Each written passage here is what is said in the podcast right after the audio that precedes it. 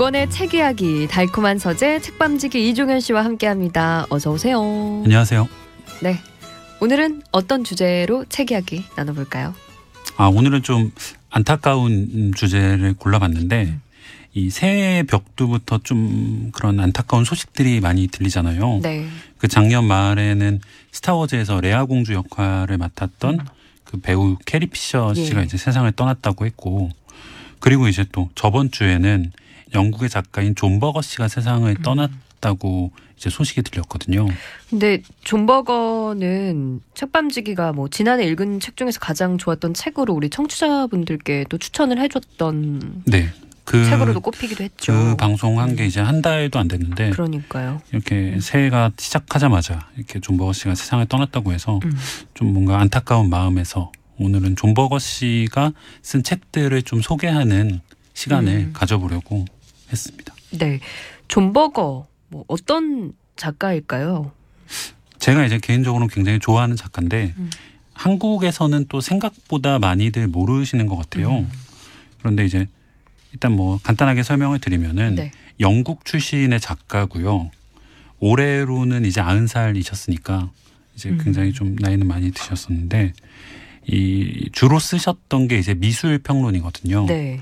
그래서 1972년에 출간한 책이 이 다른 방식으로 보기라는 제목으로 우리나라에 번역돼 있는데 음.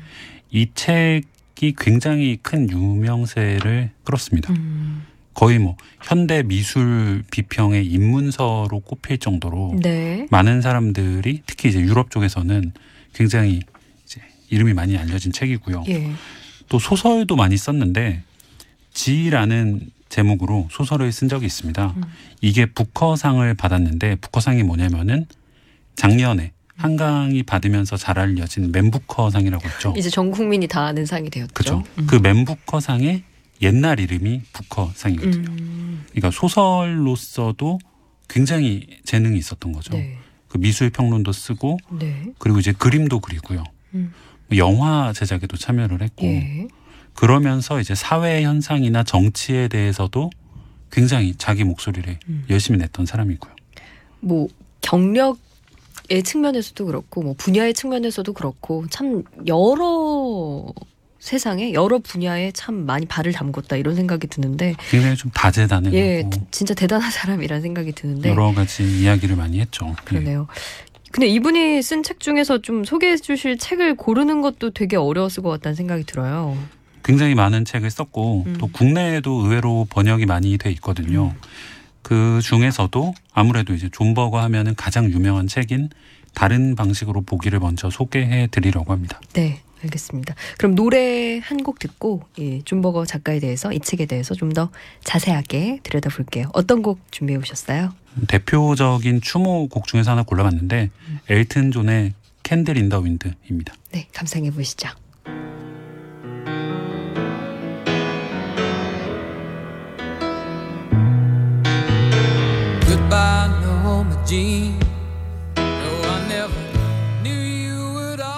Had the grace. 엘튼 존의 Candle in the Wind 들으셨습니다. 달콤한 서재 책밤지기 이종현 씨와 함께하고 있고요. 어, 지난주에 세상을 떠난 영국 작가 존 버거에 대해서 얘기를 하면서 또 다른 방식으로 보기라는 책을 이제 살펴보려고 합니다. 한번 책장 열어볼까요? 이 책이 이제 1972년에 출간된 책이고요. 네. 이 책 과 함께 영국 BBC에서 TV로도 이 방송이 같이 됐습니다. 다큐멘터리처럼. 어, 그러니까 TV에서 이제 존 버거 씨가 직접 나와서 음. 이 책에 담긴 이제 미술 평론에 대한 이야기들을 강의하듯이 한 거죠. 우리 전에 얘기했던 그 코스모스의 칼 세이건 천문학자가 그 책과 함께 또 다큐멘터리 진행했던 그 약간 또 비슷하네요. 비슷하죠. 어. 또 이제 좀 비슷한 부분이 뭐냐면은 그 코스모스 같은 경우도 칼세이건이 굉장히 미남이라서 네, 주목을 받았다고 말씀드렸잖아요. 맞아요. 근데 이 존 버거 씨도 사실 그에 못지않은 미남이거든요. 예. 이 영국 신사라는 이미지가 음, 있잖아요. 네, 킹스맨 그렇죠. 같은 음, 영화에도 네네. 많이 나왔고 젊었을 때 존 버거 씨의 모습을 찾아보면은 음. 굉장히 그런 영국 신사 같은 느낌? 음. 이제 그런 사람이 TV에 나와서 음. 이 미술 평론에 대해서 강연 강의를 하는 거죠. 멋있는데요. 이것도 그러니까 굉장히 큰 인기를 끌었습니다. 음. 영국에서도. 그렇군요. 그래서 코스모스처럼 이 책도 역시 큰 성공을 거둔 거군요. 큰 성공을 거두죠. 음. 어떤 내용이에요? 이 미술관에 대한 이야기인데 음. 미술관에서 우리가 그림을 어떻게 봐야 될까에 대한 이야기거든요. 음. 황진 아나운서는 미술관에 가끔 가시나요? 아주 가끔 가요. 아주 가끔 네, 근데 갈 때마다 되게 부담스러워요. 조용하죠, 굉장히. 예, 그리고 뭔가 이렇게 굉장히 어, 오랫동안 한 그림을 이렇게 응시하고 계신 분들 있잖아요. 그런 그런 분들 있으면은 예, 괜히 부담스럽습니다. 방해될까봐 미안하고 예. 죄송하고 돌아가요. 나도 보고 싶은데 옆에서 이렇게 돌아가죠. 같이 이제 계속 지켜봐야 될 것 같고. 네, 맞아요. 근데 이게 그런 분위기가 있잖아요. 미술관 특유의 분위기인데 막상 그림을 보면은 좀 어렵잖아요. 이 그림이 무슨 의미인지 모르겠는데도 불구하고 그 미술관의 분위기 자체에 압도되면서 맞아요. 아 그냥 조용히 해야 될 것 같고 그림 자체가 굉장히 그냥 좋아 보이고 예. 이게 별론데라고 얘기하면은 나 이상한 사람 될 어, 것 같고 이해도 못하는 사람 될 것 같고 그렇죠. 그런 느낌이잖아요. 보통. 네, 맞아요. 근데 이 존 버거 씨가 했던 이야기는 그런 식의 획일적인 미술 관람 문화가 굉장히 잘못됐다. 음. 그러니까 미술관에 걸려 있는 수많은 그림들이 굉장히 신비롭다고 생각하는데 우리들은 그게 그 그림들이 그런 가치가 있어서 정말 신비로워 보이는 게 아니라 이 미술관이라는 분위기 자체가 우리가 그렇게 보도록 강요한다는 느끼도록. 거죠. 어, 맞네요. 왠지 어, 맞습니다 하고 들고 일어나고 싶은데 많은 사람들이 실제로 미술관을 굉장히 어려워해요. 그리고 거기 있는 게 뭔가 대단하다고 자연스럽게 그런 식으로 생각을 하게 만들죠. 대단하지. 그러니까 예를 들어 보면은 이 책에 나오는 내용인데 영국 내셔널 갤러리에 가면은 이 성안나와 성모와 아기 예수와 세례 요한이라는 그림이 있습니다. 네. 굉장히 유명한 그림인데 지금은 불과 이제 몇십 년 전만 해도 사실은 정말 안 유명한 그림이었다고 해요. 어, 그러니까 학자들만 알고 있는. 이게 어떻게 유명해졌냐면은 어느 날 갑자기 미국의 굉장한 부자가 그 내셔널 갤러리를 방문해서 예. 그 그림을 보더니 이게 굉장히 좋아 보인다면서 수십억 원을 주고 이 그림을 사겠다고 한 거예요. 난데없이. 난데없이. 예. 그러니까 갑자기 유명해진 거죠. 이 사실이 알려지면서 이 정도의 가치인가 봐. 어, 사람들이 아, 그 어. 그림이 그렇게 비싼 거였어? 아. 그러면 대단한 거네 이러면서 아무도 관심을 안 가졌던 그림이 지금은 가면은 이제 특별히 마련된 전시실에 따로 걸려 있거든요. 아, 그래요. 방탄- 특실, 특실이네요. 그렇죠. 방탄 유리 안에 어우, 또 유리까지. 이게 도난당할 거. 그러니까 사람들이 이제 그 그림을 보려고 내셔널 갤러리를 가는 수준이 음. 됐다라고 하는데 사실은 그 그림이 유명해진 이유가 뭐냐? 결국에는 돈이라는 거죠. 그림의 가치보다는 뭔가 그림을 사려고 했던 그 사람이 제시한 그 액수. 그렇죠. 그게 그러니까 곧 그림의 가치. 이게 결국에는 미술계의 관행 같은 예. 거죠. 굉장히 미술관을 뭔가 신비하게 음. 그림이 굉장히 대단한 가치가 음. 있는 것처럼 꾸며놓고 네. 보는 사람들로 하여금 그런 생각을 주입시키고 음. 거기에는 또 이제 돈의 논리가 있고 음. 이런 것들이 하나같이 다 잘못됐다. 음. 굉장히 좀 획일적이다라고 이 존버거 씨가 네. 강한 어조로 이제 TV에서 비난을 한 거죠. 그러면 이 미술계에선 이 책을 달갑지 않아 했겠어요. 굉장히 기분이 나빠했을 것 같은데. 당시에 이제 그래서 영국이나 뭐 유럽의 네. 여러 이제 미술계 저명한 인사들이 존버거 씨의 이야기에 반론을 제기하고요. 근데 이제 존버거 씨는 대부분을 그냥 그 들어줄 가치 없는 이야기다라고 무시해요? 무시해버리고. 야. 근데 이제 분명한 거는 그 이후에도 이제 여러 찬반 양론이 많이 나왔지만 음, 중요한 거는 이 존버거 씨의 문제 제기 이후로 음. 이 미술계에서도 이 다양한 목소리들이 같이 공존할 수 있는 분위기가 됐다는 게 이제 더 중요한 거죠, 사실은. 네.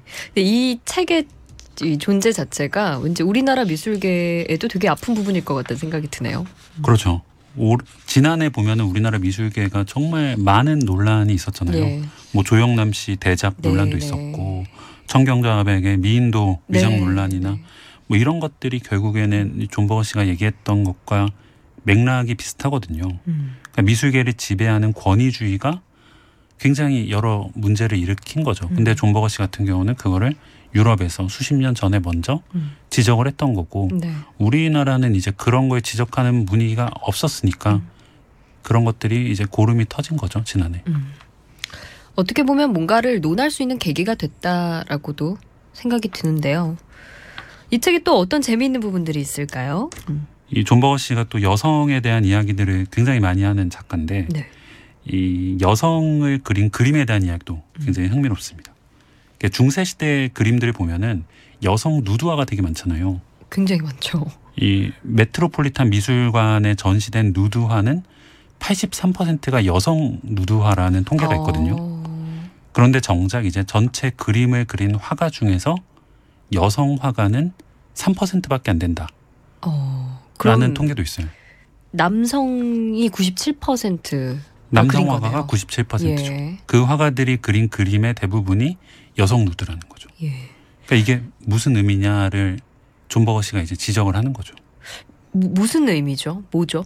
결국에 이제 이 누드화라는 거 우리가 이제 중세 중세 시대에 그려진 누드화를 보면서 미술관에 걸려 있으면은 어, 아, 굉장히 예, 대단하다. 뭐 신성 신성하다. 예. 그렇게 생각하잖아요. 사실은 근데 이 존버거 씨의 입 설명을 따르면은 결국에는 여성을 소유하려는 남성들의 욕망을 음. 정당화하는 작업에 불과하다 라는 음. 게 이제 존버거 씨의 설명이죠. 네. 이런 사례가 사실 이 굳이 누드화뿐만 아니라 굉장히 많거든요. 어떤 게 있을까요? 뭐. 뭐 예를 들어 보면은 중세 시대 이제 농장주가 있잖아요. 예. 이 농장주가 자기 농장을 배경으로 이제 그림을 그려요. 풍경화를 그리는 거죠. 음. 그 농장주가 농장 한가운데 평화로운 모습으로 서 있고 네. 이제 푸른 농장이 펼쳐져 있고 음. 그걸 보면서 이제 마치 요즘 사람들 중에는 이제 평화로운 중세 시대 풍경 음. 이런 식으로 뭐 한가로운 낮에 뭐 정원의 밭에 나날들 어, 예. 그런 식으로 예. 해석을 하는 사람들이 있는데 존버거 씨는 그거를 또 다시 거부하는 거죠. 그런 설명을. 그럼 뭐 어떻게 봐요? 어떻게 해석해요? 그 이거는 이 그림을 그린 목적은 농장 주인이 자기 부를 과시하려고 자기 농장의 풍경을 그린 거에 불과하다. 나 땅 이만큼 있다. 뭐 이런 사진 이런 거죠. 그림이라고. 그거를 요즘식으로 풀어서 예. 설명을 하면은 예. 주식 부자가 있어요. 음. 그 주식 부자가 여의도에 있는 증권거래소 앞에서 사진을 찍은 거랑 뭐가 다르냐. 딱 이렇게 팔짱을 껴 네. 끼고 그리고 이제 뭐 부동산 부자가 있다 치면은 네. 자기 소유의 빌딩 앞에서 팔짱 끼고 사진 찍는 어 비슷한데요? 그거랑 다를 게 없는데 그렇네요. 마치 미술관에 걸려 있는 그림이라고 우리는 그 그림들이 대단한 가치를 가지고 있다고 음, 착각하는 거죠. 그렇군요. 사실 뭐 이런 생각을 다른 사람들도 했었을 수 있어요. 근데 이걸 얘기하기가 어려웠을 텐데 그렇죠. 이 존버거란 사람은 되게 용감한 사람이 아니었을까? 그렇죠. 그런 싶네요. 이제 앞에서도 말씀드렸지만 음. 권위가 있잖아요. 음. 특히- 미술계 같은 곳은 그런 권위가 굉장히 강력한 곳인데 네. 그런 권위나 권력에 굴복하거나 주눅들지 않고 자기가 봤을 때는 이게 문제가 있으니까 이런 문제가 있다. 그런 식으로만 해석하는 거는 좋지 않다라고 음. 자기 목소리를 냈던 거죠. 존버거 네. 씨는. 그리고 거기에 뭔가 이 반박하는 그 많은 얘기 속에서도 굴하지 않았던 것도 참 대단하네요. 그만큼 이제 자기 논리가 있었고 예. 자기에 대한 확신이 있었으니까 음. 가능했던 건데 그러니까 음. 이런 식으로 좀 자기 목소리를 확실하게 내는 사람이 음. 우리 사회에도 좀 많으면 음. 여러 가지 혼란스러운 일들이 음. 적지 않았을까 네. 하는 생각도 듭니다. 네, 그렇군요. 어, 노래 한 곡 듣고요. 또 다음 책 한번 또 책장 열어보도록 하겠습니다. 어떤 곡을 들어볼까요? 또 안타까운 또 죽음이었죠. 이 조지 마이클이 작년 크리스마스에 갑자기 세상을 떠났는데 네. 그래서 이제 조지 마이클 노래로 한 곡 골라봤습니다. 예. Careless Whisper입니다. 네, 같이 듣죠. 세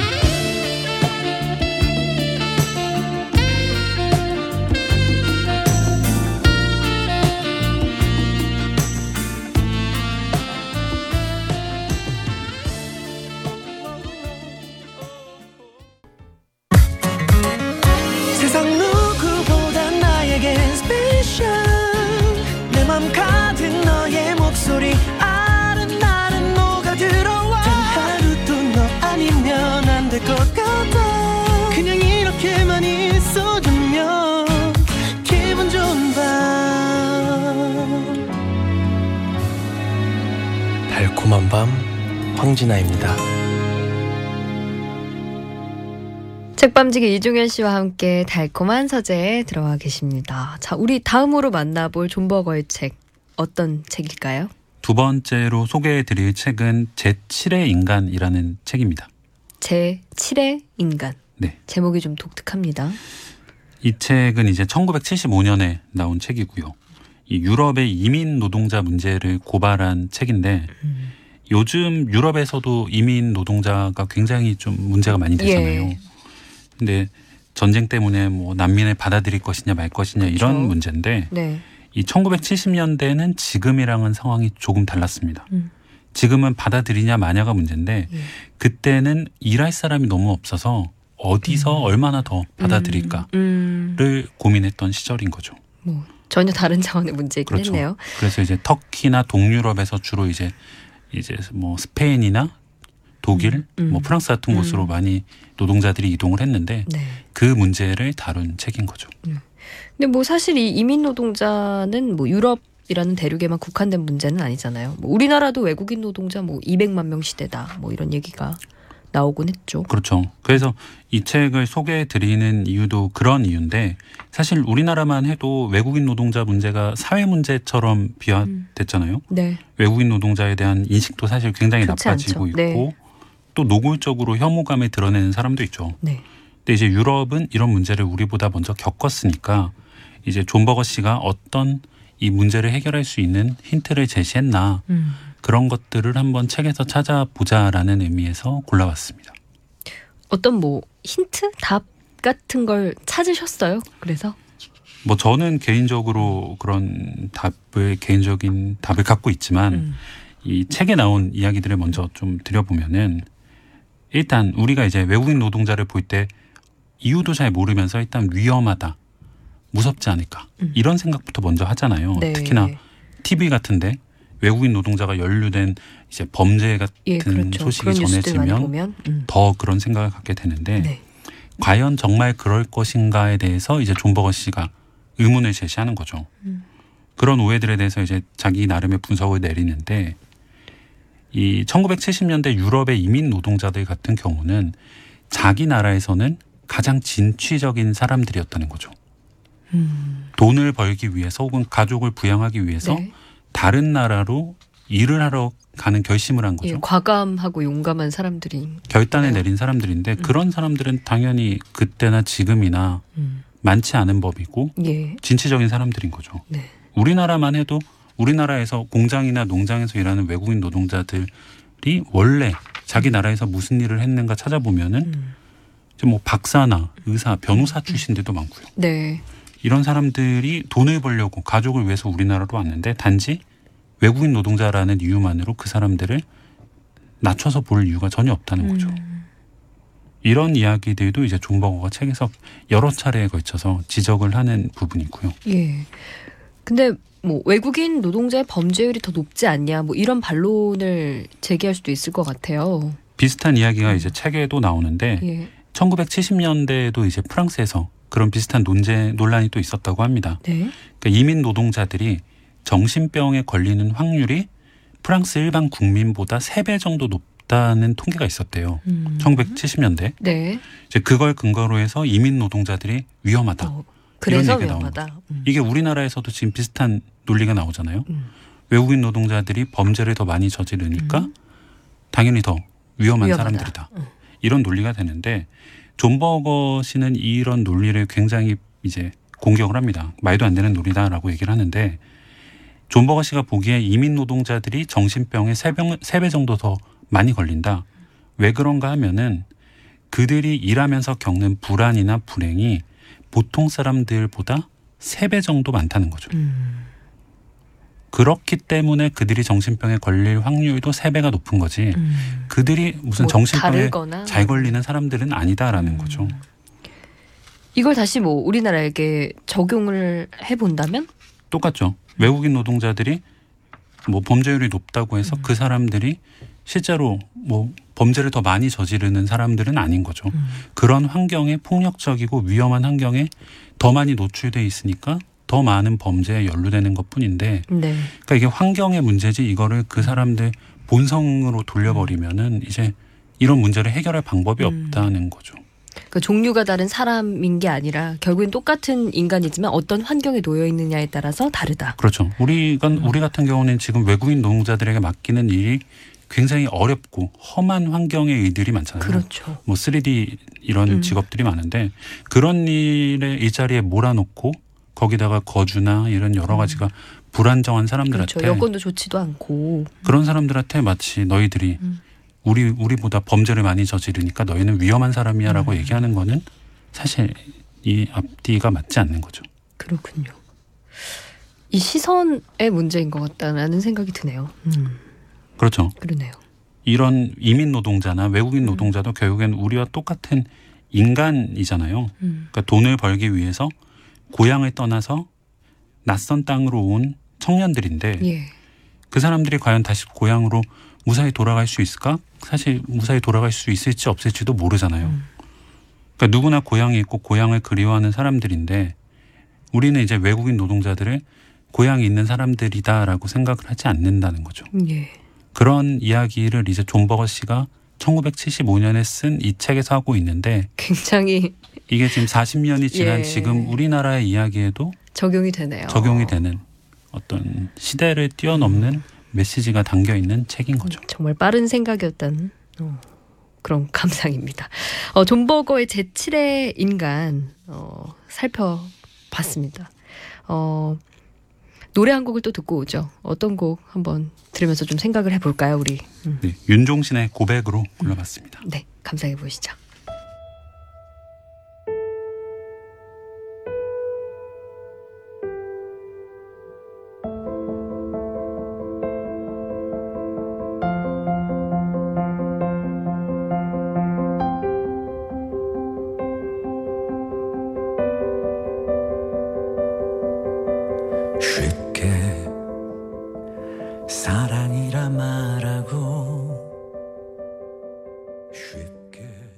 윤종신의 고백 듣고 왔습니다. 지난주 타계한 영국의 작가 존 버거에 대해서 또 얘기를 나누고 그 책들 살펴봤는데 어 들으면서 이렇게 청취자분들이 이 존 버거라는 인물에 대해서 되게 궁금해지셨을 수도 있을 것 같아요.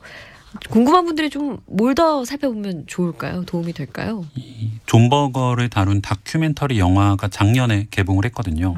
존버거의 사계라는 제목으로 개봉을 했는데 네. 이 영화 배우 틸다 스윈튼도 직접 출연을 합니다. 음. 이 틸다 스윈튼이 존 버거와 대화를 나누면서 그의 철학을 쉽게 풀어낸 작품이라서 음, 한번 찾아보시면 도움이 될 겁니다. 대화를 나누는 네. 거군요. 틸다 스윈튼이 우리나라에 팬이 많은 편 아닌가요? 굉장히 많죠. 봉준호 감독? 영화에도 나오고 음, 하니까 네. 이 존버거와 틸다 스윈튼이 나이 차이는 조금 있지만 예. 마- 굉장히 좀 많지 않나요? 한 그쵸 한 40년 음, 정도 차이가 3, 날 40년 텐데 날것 같네요. 이 오랜 시간 사실 교류해 온 친구라고 하더라고요. 네. 친구요? 네. 그 그렇군요. 둘이 이제 친구라고 서로 부르는데 와, 멋있네요. 이게 다큐멘터리 영화인데도 불구하고 이 음. 틸다 스윈튼이 나오다 보니까 조금은 덜 지루하게 예. 볼 수가 있습니다. 그렇군요. 어, 추모 특별전도 열릴 예정이다. 뭐 이런 소식도 봤어요. 네, 존버거 책을 국내에 소개하는 출판사가 열화당이라는 곳이거든요. 네. 여기서 이제 오는 3월에 서울에서 이 존버거 추모 특별전을 열 계획이라는 뉴스가 있더라고요. 음, 뭔가 시간 되시는 분들은 한 번쯤 뭐 그의 책들 만나보시면 좋을 것 같네요. 근데 국내에 번역된 존버거 책이 몇 권 더 있다고 하셨는데 몇 권 더 추천을 해주시면 어떤 게 있을까요? 지난해 제가 읽었던 책 중에 가장 좋았다고 말씀드렸던 벤투의 스케치북이라는 책이 네. 있고요. 이 책은 이제 스케치가 담겨 있는 책이라서 음. 그림을 좋아하시는 분들은 이제 더 편하게 볼 수 있을 것 같고 어, 그의 스케치 실력도 볼 수가 있겠군요. 네. 음. 그리고 이제 존버거 씨가 아내가 먼저 돌아가셨거든요. 2013년에 음. 그 아내를 추모하는 마음으로 쓴 책이 한 권 있습니다. 이게 아내의 빈방이라는 책인데 이 책도 스케치나 사진이 같이 들어가 있는 책이라서 좀 재밌게 음. 뭐 여러 가지 경험을 하실 수 있을 것 같습니다. 네, 벤투의 스케치북과 아내의 빈방. 네. 알겠습니다. 우리 책범지기 책 어, 추천해 주는 걸 보고 되게 늘 문자들이 많이 오거든요. 아뭐 감사합니다. 감동 받으셨다는 분들도 있고. 앞으로 더 열심히 책을 추천해 드리겠습니다. 눈빛에 진실성이 없네요. 아, 아닙니다. 오늘도 좋은 책 추천해 주셔서 고맙고요. 농담이에요. 아, 오늘은 한국에선 조금 생소한 작가인 존 버거에 대해서 또 깊이 살펴봤고요. 마지막 곡은 어떤 곡 남겨주실래요? 음, 마지막 곡은 퀸의 Life Is Real로 골랐습니다. 알겠습니다. 이 노래 들으면서 인사 나누겠습니다. 달콤한 서재 책밤지기 이종현 씨였습니다. 고맙습니다. 감사합니다. 자, 이 곡 들으시면서요. 저는 잠시 후 2부에서 뵐게요.